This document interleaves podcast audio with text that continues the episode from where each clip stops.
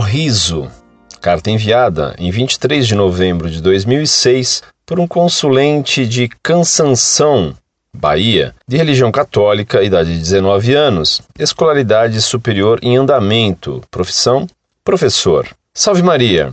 Caríssimo doutor Orlando Fedeli, bendita seja a Santíssima Mãe de Deus por vossa defesa árdua da santa fé católica e da verdade.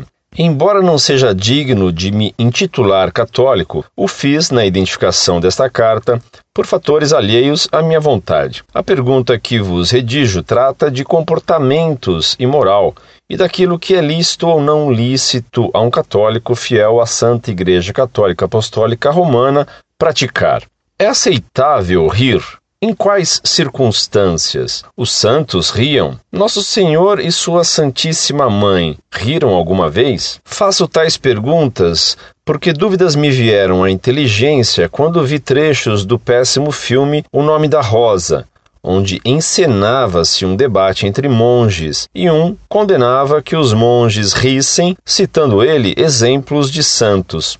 Agradeço-lhe profundamente por vosso digno trabalho, embora eu não seja digno de ser ouvido e respondido pelo Senhor. Muitíssimas cartas vos escreverei ainda e dúvidas vos enviarei, visto que, desgraçadamente, as dúvidas fervem em minha alma. Louvado seja Deus por vossa inteligência. Muito prezado professor, salve Maria. Claro que o senhor merece minha atenção e minha resposta. O riso é próprio do homem. O homem é um animal que ri. Rimos quando tomamos conhecimentos de uma verdade exposta de modo muito claro e surpreendente. Sendo o homem racional, a posse de uma verdade o satisfaz de tal maneira que lhe causa prazer maior do que o de comer algo saboroso. E quando a verdade nos é dada de modo claro, repentina e surpreendentemente, a alegria é tal que rimos, demonstrando a satisfação interior. É por isso que uma piada que não é entendida não causa riso. Portanto, rir é inteiramente lícito. O que é tolo é rir demais.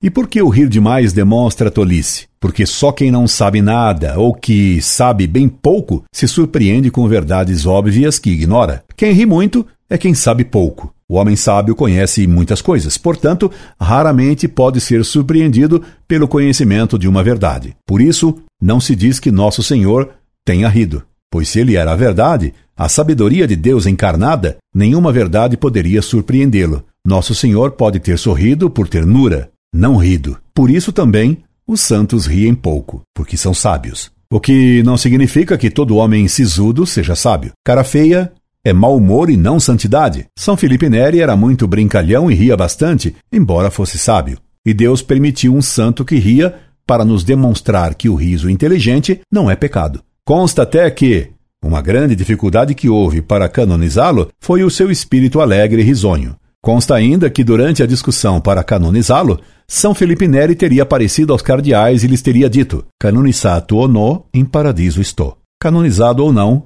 no paraíso estou. Se não é verdade que aconteceu isso, a historinha é muito bem achada. Se não é vero, é bene trovato, dizem os italianos.